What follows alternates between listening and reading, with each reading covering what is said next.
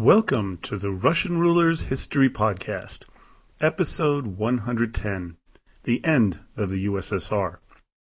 Now, before we begin, I have to apologize for again having this podcast late, but the flu bug hit the Schaus family and, in particular, my voice.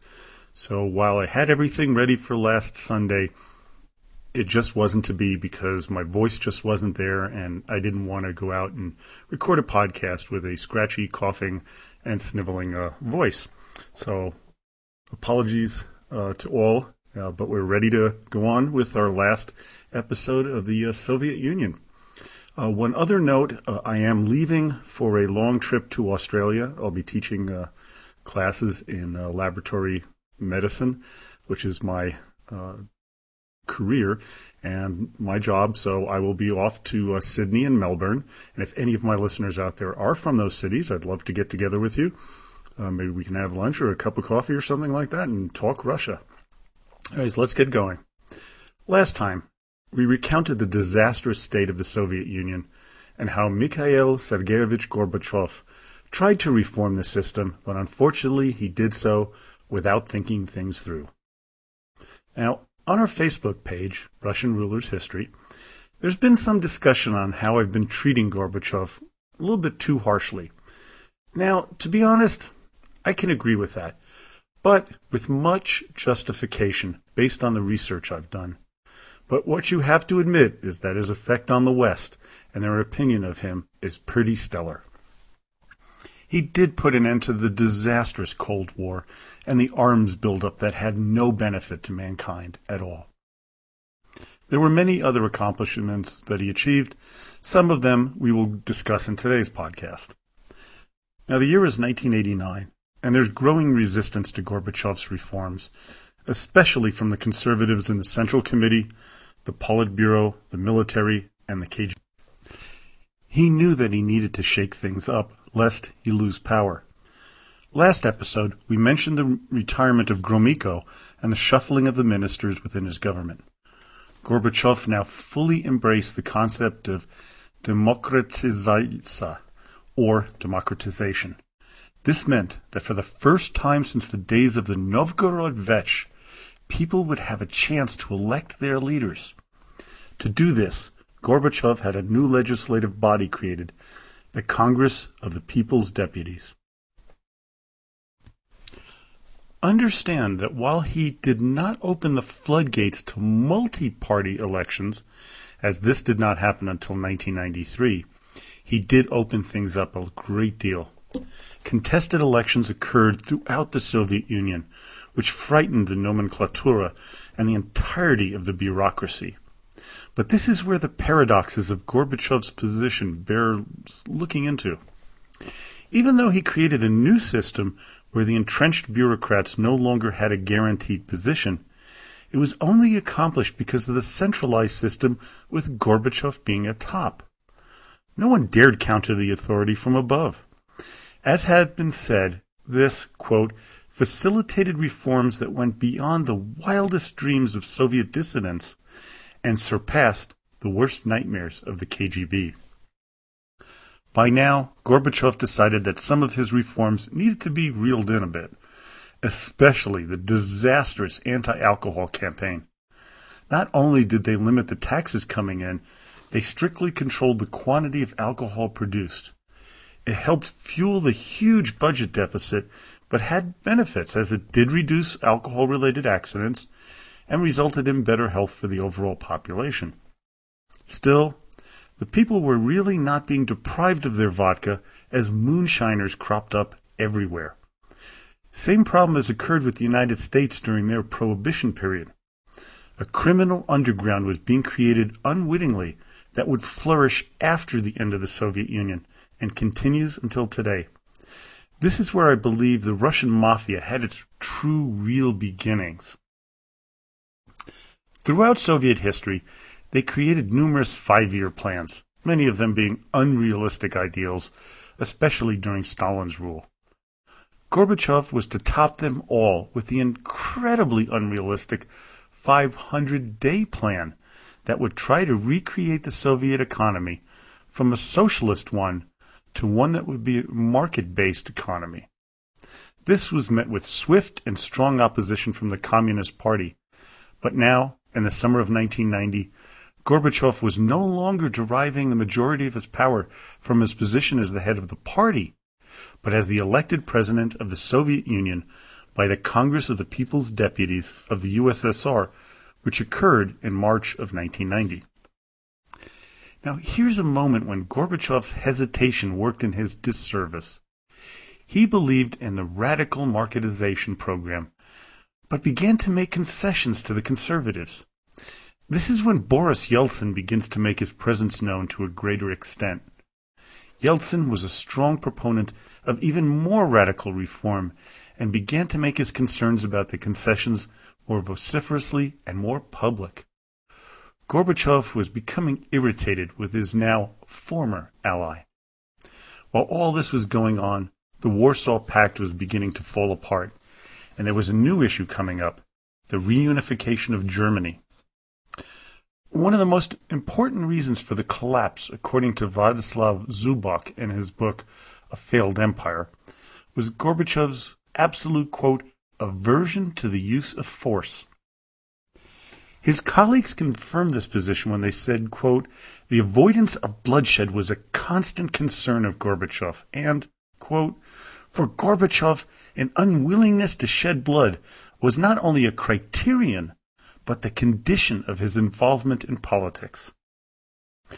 Many within his administration and a large number of his critics believe that this unwillingness to use force when necessary was a fatal flaw and led to lawlessness that was found after the dissolution of the Soviet Union. Now, mind you, there were uses of force and some large losses of life during the protests within the USSR, like the one in Tbilisi in April of 1890, uh, 18, I mean, excuse me, 18, 1989, and the incident in Baku in 1990, and Vilnius and Riga in January of 1991. But these were isolated incidents, and none that we know of were ordered by Gorbachev. While it is now apparent that the Soviet Union was in a state of chaos. But while the West lauded Gorbachev's hesitancy to use force, within his own country the people were appalled. They felt that this personality trait was considered to be one of the main reasons for the collapse of the entirety of the Soviet sphere of influence and the dissolution of the USSR itself.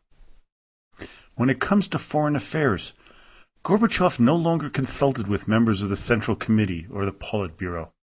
He now only consulted his foreign minister Eduard Shevardnadze. Beginning in 1989, the Eastern Bloc countries began to revolt against communist rule. One by one, Poland, Hungary, the GDR, Bulgaria, and Romania fell. The policy of Gorbachev and Shevardnadze was not to interfere, and they would not. What they did not realize at that is that this would eventually cause the collapse of their own country. The Soviet leadership, now known as the New Thinkers, were all in on the non-interventionist policies. These men included Yakovlev, Shevardnadze, Cherniak, and Shakhnazarov. They firmly believed that if they intervened, that what would happen would be, quote, a most acute social political conflict with an unfathomable outcome. In January of 1989, with his power over the military assured, Gorbachev began to reduce the military, especially in the East. This was done to help reduce the budget, but by now it was woefully too late. In the past, the Soviet government would have used their financial resources to stem the tide in Europe, but they had nothing.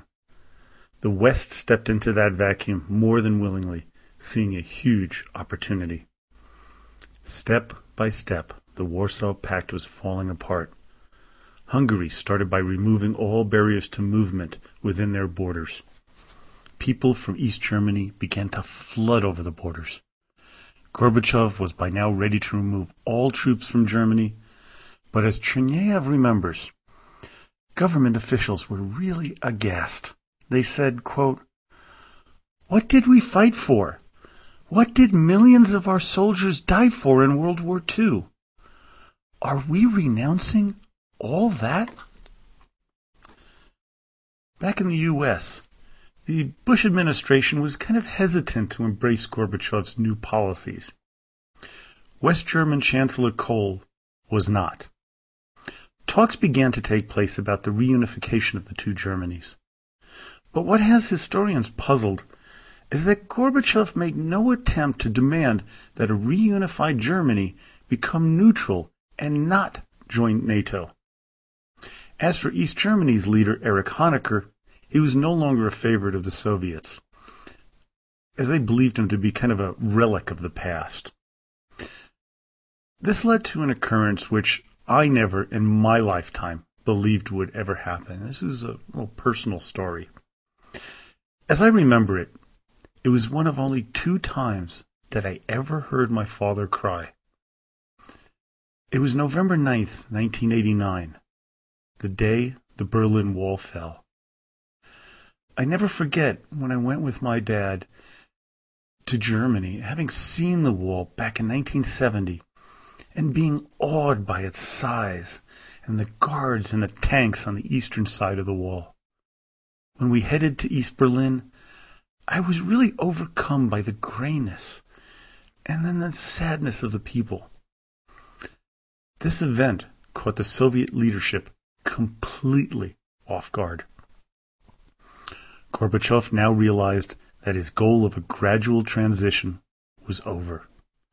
Laws were being passed in surrounding countries like Estonia that de- they declared that they had the right to veto any laws coming out of Moscow. Latvians and Lithuanians began to openly protest against Russia. By June of, 18, of 1989, both Estonia and Lithuania declared that they were now economically independent of the Soviet Union and could overrule any law passed in Moscow. Boris Yeltsin began to make more and more noise. When he ran for election as a non or an anti nomenklatura candidate, he received about 90% of the vote. The conservative communists despised the man, and it was only when one member stood down and gave him his seat did Yeltsin join the Congress. Gorbachev did nothing to oppose the decision, despite Yeltsin's growing criticism of the Soviet leader. He couldn't if he wanted to, as he needed to show his commitment to democratization. Yeltsin began to rally the radicals, especially those of Russian backgrounds. 300 of them, led by Yeltsin, Sakharov, Afanasyev, and Gavril Popov, gathered to push Gorbachev to speed up reform. What is odd here is that there was a strong anti-Russian feeling amongst many of the nations within the USSR, and here was Yeltsin creating a pro-Russian organization. The split was deepening. It is at this point that Ligachev challenged Gorbachev, excuse me, had he challenged Gorbachev's leadership in the Communist Party, he may have succeeded and could have put a stop to the many reforms. But strangely enough, like many of the other post Stalin leaders, he lacked the intestinal fortitude to do it. This lack of guts was to show itself yet again when 1991 rolled around.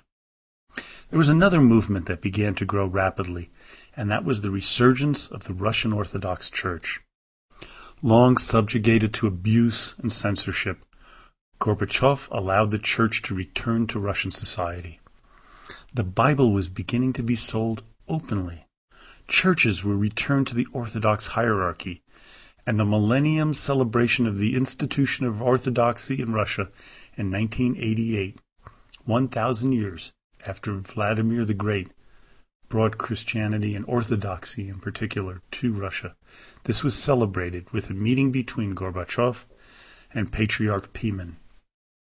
Churches were packed to capacity as the people felt free to celebrate their beliefs for the first time in 80 years.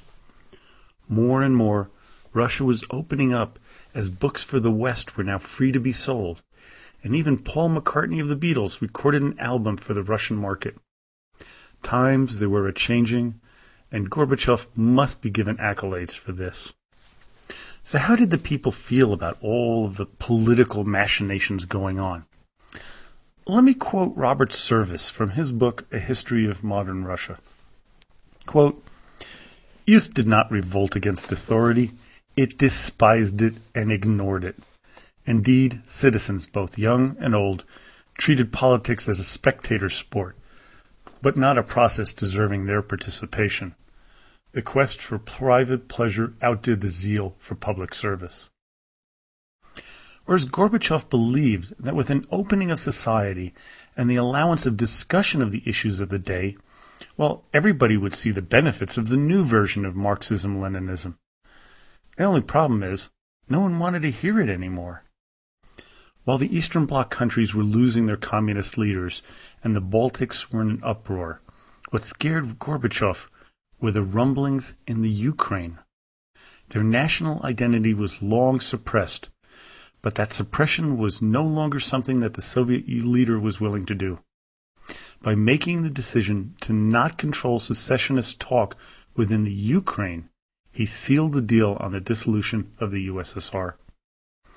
By the second half of 1989, the dominoes were falling so rapidly the world was holding its breath waiting for the next shoe to drop. First, Poland shed its communist cloak in an election. Then Václav Havel became the leader in Czechoslovakia. Nicolae Ceausescu tried to escape Romania in December of 1989, but he was captured and quickly executed. By the end of the year, only Albania remained in communist hands. At the dawn of 1990, the Politburo finally saw that Gorbachev was steering the Soviet ship into a giant iceberg. And there was frankly nothing any of them could do. The problem was that Gorbachev was no longer the leader of the reform movement. He was now just another centrist, and the reformers were now steering the ship. At the helm was one Boris Yeltsin. Not willing to give up, in February of 1990, a new platform was announced whose stated goal was, quote, the main objective of the transitional period is the spiritual and political liberation of society. Communism was officially dead. As Robert Service puts it, quote, since Lenin, socialism had been depicted as merely a first post capitalist stage towards the ultimate objective, communism. Now, socialism itself had become the ultimate objective, and Gorbachev's socialism would be a socialism antagonistic to dictatorship, to casual illegality, to a hypertrophied state economy, and to cultural and religious intolerance. Gorbachev also demanded that Article 6 of the 1977 USSR Constitution be revoked. It was the law that stated that only the Communist Party was allowed to operate. He got what he wanted. Then Boris Yeltsin saw this big opening. He announced in March of 1990 that he would run for the leadership position of the RSFSR. While he couldn't challenge Gorbachev as the head of the USSR, he could challenge him in Russia proper. Many of the conservatives and even some of the more liberal reformers asked Gorbachev to squash Yeltsin, but to no avail. Gorbachev was steadfast in his policy of perestroika. Yeltsin then informed the Baltic states of Lithuania, Latvia, and Estonia that his country would not force them to remain in the USSR. In June of 1990, Uzbekistan declared its sovereignty. Then the unthinkable happened. Yeltsin declared the sovereignty of the RSFSR. This was followed quickly by Tatarstan and Karelia. In September, it was Turkmenistan's turn. The 28th Party Congress met on June 2, 1990, and there, Gorbachev's critics went off on him, shouting insults and complaining about the state of affairs. Alas, there were too few of them. Alexander Yakovlev, a longtime supporter of Gorbachev, was ousted from the Central Committee, and Ligachev was beaten as well. Gorbachev himself survived. Yeltsin's group demanded that Gorbachev step down as party head, but he refused. Then, Yeltsin's group simply walked out. Gorbachev's fiercest proponents of reform left him. The Soviet leader knew that if he left at that moment, the right wing conservatives would grasp at the reins of power and that the whole reform movement and the change within society could turn absolutely ugly and violent. The economic situation was going from bad to worse. Industrial output was falling, agricultural systems were collapsing, and the USSR had to increasingly go to the Western world to help out. The people of the Soviet Union at the end of 1990 wondered whether they were headed to another period of starvation. But now the rats were beginning to bail on the sinking ship known as the SS Gorbachev. First Yakovlev, then Vadim Bakatin and Vadim Medvedev jumped. One of Gorbachev's chief economic advisers, Nikolai Petrakov, also left. Ryzhkov had to leave due to a heart condition and was replaced by the more conservative Valentin Pavlov. Then Shevardnadze walked away. Gorbachev now went back to the man who supported him in the past, Boris Yeltsin. Mikhail Sergeyevich miscalculated Yeltsin's popularity. A protest in his support garnered over 200,000 Muscovites, with over 50,000 Ministry of Internal Affairs troops watching. They worked together with nine Republican leaders to draft a new Union treaty with the hopes of saving the USSR. At an ensuing meeting of the Central Committee of the Communist Party, Gorbachev was roundly criticized, so he handed in his resignation, which could have been accepted and the conservatives could have taken over. But again, they lacked the guts and asked him to rescind his resignation. Gorbachev had won. By 1991, when this New Deal was struck, the Soviet economy was in a complete freefall. Industrial output was plunging, fuel was in short supply, and food prices were soaring. By July 1991, he went to a meeting of the Group of Seven Western leaders asking for help. The Soviet people viewed this, quote, as that of a cap in hand beggar. Yeltsin demanded that Russia should get up off her knees. By now, Yeltsin had won an incredible majority in the election of the president of the RSFSR. He banned the Communist Party from using government offices. Yeltsin was gaining more and more support from the people. This man of simple origins was a power to be reckoned with. By July of 1991, Shevardnadze and Yakovlev warned Gorbachev that there was a coup d'etat coming. The Soviet leader just dismissed the warning and in early August he headed to the Black Sea village of Foros to vacation. On July 23, 1991, a letter was published from 12 public figures called Word to the People. It complained bitterly about the current conditions in the USSR. Quote, An enormous, unprecedented misfortune had occurred. The motherland, our country, the great state entrusted to us by history, by our glorious forebears, is perishing, is being broken up, is being plunged into darkness and oblivion. Gorbachev was completely oblivious to this obvious call for a coup d'etat.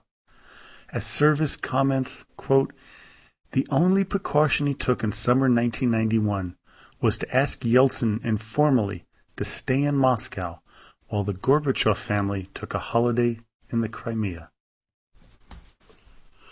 On August 18th, Gorbachev was visited in his dacha by Shenin, Baklanov, Varenikov, and his personal assistant, Valery Boldin. They calmly asked that Gorbachev hand over power to Vice President Yanayev. Mikhail Sergeyevich had noticed that the phones were inoperative. But he stood his ground and refused to step down and even cursed at them, sending them out the door. Varenikov went to Kiev to declare that Gorbachev was ill and could no longer lead. Baklanov, Shenin, and Boldin headed to Moscow to meet with other coup members. KGB chief Kryuchkov and Interior Minister Pugo were trying to recruit more conspirators. Many joined, even Gorbachev's longtime friend and Supreme Soviet leader Anatoly Lukyanov. But from this point on, the coup began to look more like a Marx Brothers comedy than a well thought out plan. Pavlov became drunk and unable to attend the televised conference to the people announcing the overthrow. Yanayev twitched on screen wildly, and the rest of the group looked hopelessly pathetic. Then something unexpected happened. The people took to the streets. While the tanks were being sent out, they were being driven by young men who were bewildered when confronted by all the people out there.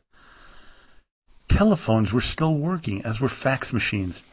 A dangerous situation for the coup, as the word was being spread faster than they could control the situation. And Yeltsin was free another blunder which allowed him to rally supporters. None more important than Pavel Grachev, the commander of Soviet airborne and ground forces. The same man the coup members counted on for support for their side. Unfortunately for them, uh, they didn't question Grachev about his loyalties. They were to pay dire consequences for this mistake. On August 19th, coup members decided to up the ante by storming what is known in Moscow as the White House. Yeltsin had already rallied his supporters to build barricades and form a human shield around the building. The world was aware, and we were holding our collective breaths. The Soviet Union looked like it was near another state of civil war. Yanayev was already teetering now in his support of the coup. On the night of the 20th, going into the 21st, tanks began to circle around the gold, the Garden Ring Road of Moscow. The people tried to block their paths all over, and leading to an unfortunate accidental death of three men, Dmitry Komar, Ilya Krichevsky, and Vladimir Usov. Yeltsin made his way to the White House, as did cellist Mstislav Rostropovich, along with Eduard Shevardnadze and Alexander Yakovlev. But the big news were the people. The thousands and thousands of people ready to throw off the yoke of oppression and protect their rights. Little did they all know the conspirators were quickly getting cold feet.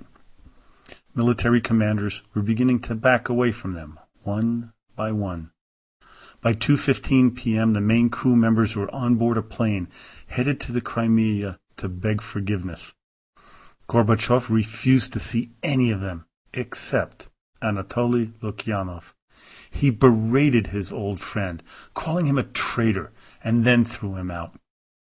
Yeltsin's vice president, Rutskoy, took charge and escorted the coup members back to Moscow on his plane. On August 22nd, Gorbachev returned to Moscow at midnight. But the city he returned to was no longer his. Yeltsin had taken control, but the real change was that Gorbachev's image had been shattered with the coup. No one believed that he was in charge anymore. In a public appearance at a meeting of the Supreme Soviet of the RSFSR, Yeltsin ordered Gorbachev around like a father does to a young child. It must have been terribly humiliating. Still, the Soviet head tried to keep the Union together, but his undoing was the Ukraine's refusal to stay in the USSR. On December 8th, the Commonwealth of Independent States was agreed upon putting together Belarus, the Ukraine, and Russia. On December 21st, Armenia, Azerbaijan, Kazakhstan, Kyrgyzstan, Moldova, Tajikistan, Turkmenistan, and Uzbekistan joined. Georgia, Latvia, Lithuania, and Estonia declined. The USSR now had just one last goodbye to say, and the person to close the door on the country was Mikhail Sergeyevich Gorbachev.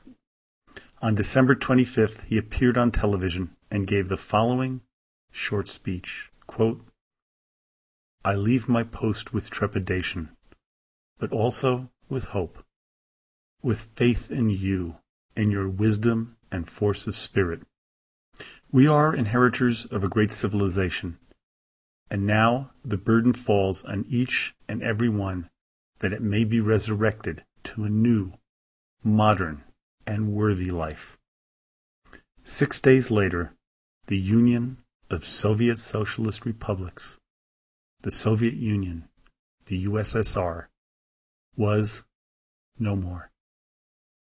From 1917 until 1991, a span of a mere 74 years, the great communist experiment was conducted, much of it on the backs of the people of the region.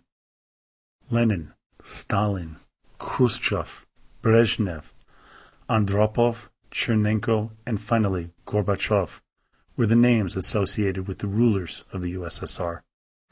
This great superpower was now gone in the proverbial blink of an eye. We can look back at the past 40, yes, 40 podcasts, and see this vast history of a country that shook the world, and now we see it lying in ashes. Millions upon millions, tens of millions died for this vision of Marx and Lenin. Murdered and tortured souls and bodies lied strewn over the countryside from Moscow and Kiev to Vladivostok and Siberia.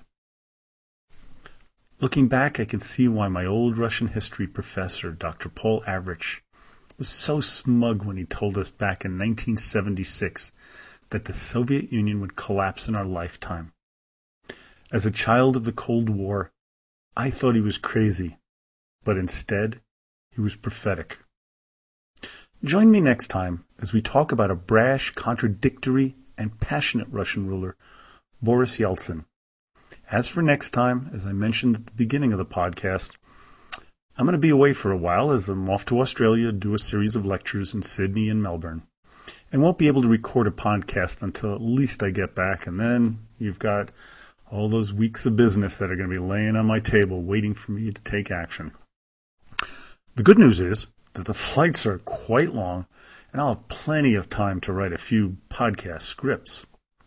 Now, don't forget to go over to the new blog site at www.russianrulershistory.com, where I'm in the midst of listing the top 10 Russian rulers as well as the 10 worst. And when you're done there, you can head over to our Facebook page at Russian Rulers History, where you can join the almost 500 members who ask phenomenal questions, make great comments, share videos and pictures, and also leave some great suggestions for future podcasts.